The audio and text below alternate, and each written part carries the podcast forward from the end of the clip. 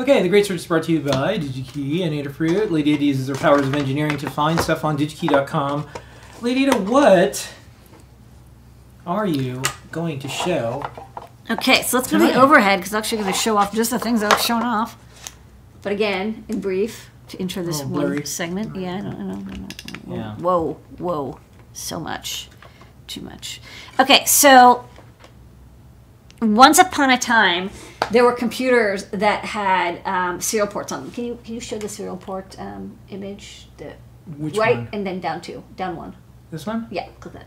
So once upon a time, computers had serial ports, and this is a 25-port serial port, or maybe it's a parallel port, but they had 9-pin or 25-pin ports on the back, and you could send and receive, 8-bit serial data. Plus or minus 12 volts, but then, you could convert that to 0 to 5 or 0 to 3 volts and use that to send and receive data from your electronics. And this was amazing and wonderful. And we were in the Garden of Eden. And then, people took away serial ports, and then they were like, well, we took away your serial port, but it's okay, because we're going to replace it with a USB port. And for like about 10 years, microcontrollers did not have USB ports, but they did have serial ports, and so we were in this weird, murky period. Nowadays, more chips have built-in USB ports, and I'll show one, but if you go to the next image, okay, you can use something called a USB to serial converter, and this is one of the first circuits I made because it's very handy. It takes USB, on the left, you see a USB-B type, and on the right, you see, there's a chip, and then a crystal, 2 LEDs, and then a couple pads. The pads are not labeled because this is before you could get silkscreen on PCBs for free. Ground, power, RX, and TX. And so the chip in the middle there, which is the FT232BM, I believe, was a chip that all it did was connect to USB and present a USB port peripheral and convert that to serial. And go over to the computer. A lot of microcontrollers now have native USB. So actually, I was just showing this. Oh, can you do the overhead?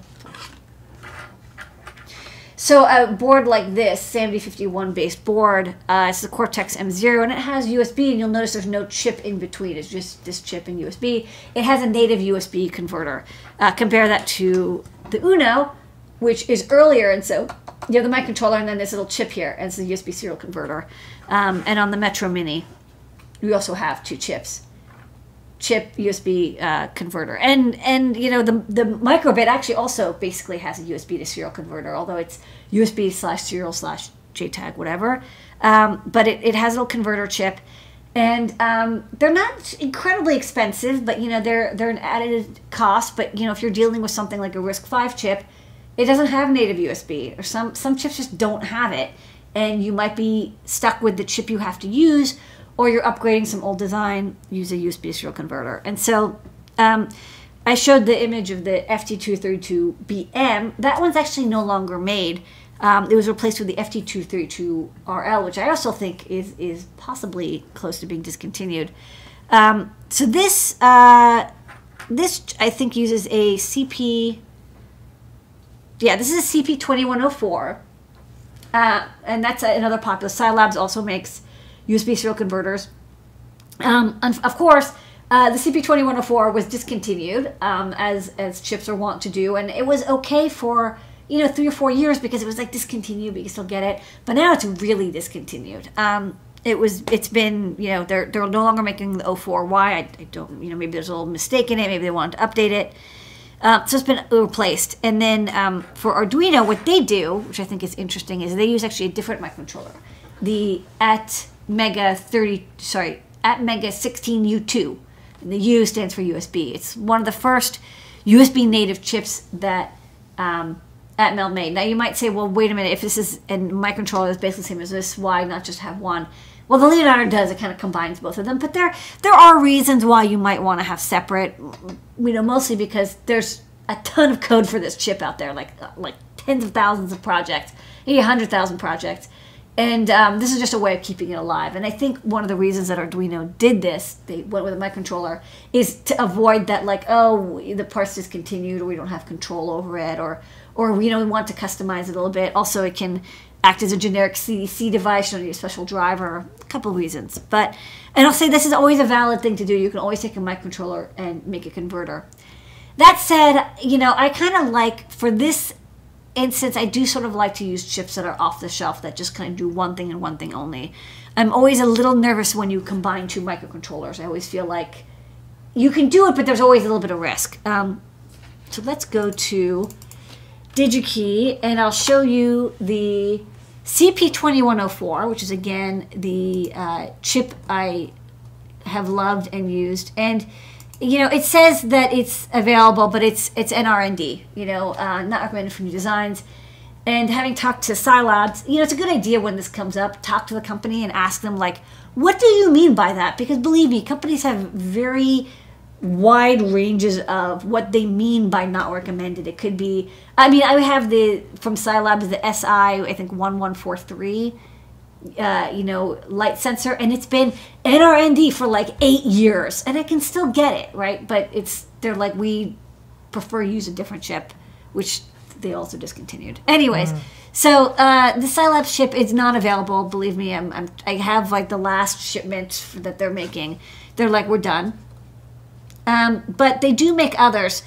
And I'll say that it was trying to search for like USB to UART. It wasn't as easy to find the category because it's a weird location. So what I think I found easiest to do is just to click on the function, because it's a very specific function. And let's just view all the similar ones. So there's a couple, some of which are a little bit like, this is a bit intense. But we just want active ones because we don't want to get stuck again. I think, yeah. And so there's a couple options. So I'll say that of the chips, there are a few families. So Microchip makes MCP22, you know, they have a series of chips. Silabs, like I said, Cypress, Max Linear I've never tried, FTDI I've used a lot. So my personal opinion is the Microchip ones are good, but they really are a microcontroller that they are reprogramming to act as a USB to serial converter, which is, I'm not against, but I just haven't used it as much. The one time I used Cypress, it was also a microcontroller that they had basically just reprogrammed, and they packaged it programmed with USB to serial converter code on it. And I found it was a little flaky. What do I mean by that? So USB serial converters, it's like you'd think it only has one job to do, how hard can it be? But there's actually a lot of little details. For example, when you open up the serial port, what happens to the control lines, the DTR and the RTS and the CTS lines? And some chips like toggle them back and forth, or some of them they don't have, like when you try to set the control lines, it doesn't quite work. Some of them only support a certain number of baud rates. So they only support, you know, 1200 to 115K. They don't support the ultra high baud rates, like 3 megabaud. And you're probably like, well, when would I ever need 3 megabaud? But you will, right? There's always that once in a while, that chip that's like, it really wants to be run at 1 megabaud or higher. And that's really high. You need pretty good precision to be able to do serial at that baud rate. So that's another thing. Or weird baud rates, like 31250. 31250 isn't a, you know, multiplier of 9600 or 2400, but it's used for MIDI. And that is also pretty useful too once in a while. You need something that takes, you know, USB serial and can convert it to a MIDI baud rate. Or on the ESP8266, I think they use like 77K baud or 77.4 something. So there's times when you'll get these weird ass baud rates, or you have to do something with the control lines. And so I will say I've tried a lot of converters, and they're not all equivalent. They're not all drop in. You definitely want to use it in the weirdest cases that you expect to use it, especially weird baud rates, high baud rates, and control line, you know, noodling. Any questions? Yeah, we'll do a question during the grade search if that's okay. Yeah. What's the drawback of using a chip as a controller and a converter? You know, it's actually probably okay these days, because I think if you use like TD-USB, it's really solid. There's just make sure, again, it does control line stuff. Make sure that it does the baud rates you want. you know, some of these are just like, you know, like the Silabs and FTDI ones. They're really rock solid, and you know, you use them, and I've never had an issue. I just think it's riskier if you use your own chip, although you might be able to save a couple cents. You know, it depends on the quantities you're purchasing. Of course, it's another programming step you have to take care of. It's like another part of your production process, which might be annoying. There's also the chance that it gets erased somehow. You know, chips, if you don't set like your brownouts, or if there's a bootloader, it could actually get damaged. You know, once in a rare while, you know, people would get Arduinos that we manufactured, and they'd say, oh, the chip has, it's coming up as the DFU, the 16U2 got erased. And we can never figure out why, because it would never have made it through the test procedure if it hadn't gotten programmed. But something, it was really rare. Again, it was like 1 out of like 10,000. And we just replaced them, and we, you know, we eventually did, I think, figure out, we just kind of like added a secondary check or something. But it's just another thing that can fail, basically. So that said, you know, the FT series are really good. Doesn't look like there's a lot of these in stock. One thing that is in stock is the, again, I haven't tried the Max Linear, although I'm curious to, but the CP2102s I found to be very good and reliable. I like these chips, you know, and I'm revising the CP2104 to use them. They're not completely pin compatible with the CP2104. They're really close, but they do need an extra resistor divider, which I think is what changed. I think what made them switch from the 04 to the 02 is probably something with the voltage detection. You know, maybe there was some risk of damage, and so yeah, the CP2102 is maybe a little bit more reliable, right? Because it's like, these are installed in so many devices. But these are pretty good chips, and they come in, I'll say that they come in a couple different flavors. This is the 20-pin. And they also come in, I think, a 28-pin. This is the 28. And then I think they come in a 24. And the 24 is like the default, maybe?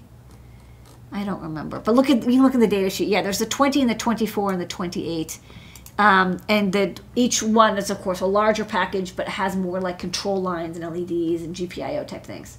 So that said, I do like the Silabs ones. I like the FTDI ones. Those have been the most reliable for me, and the ones that can do the highest baud rates, you know, flawlessly, pretty much. Okay, and that's a great search.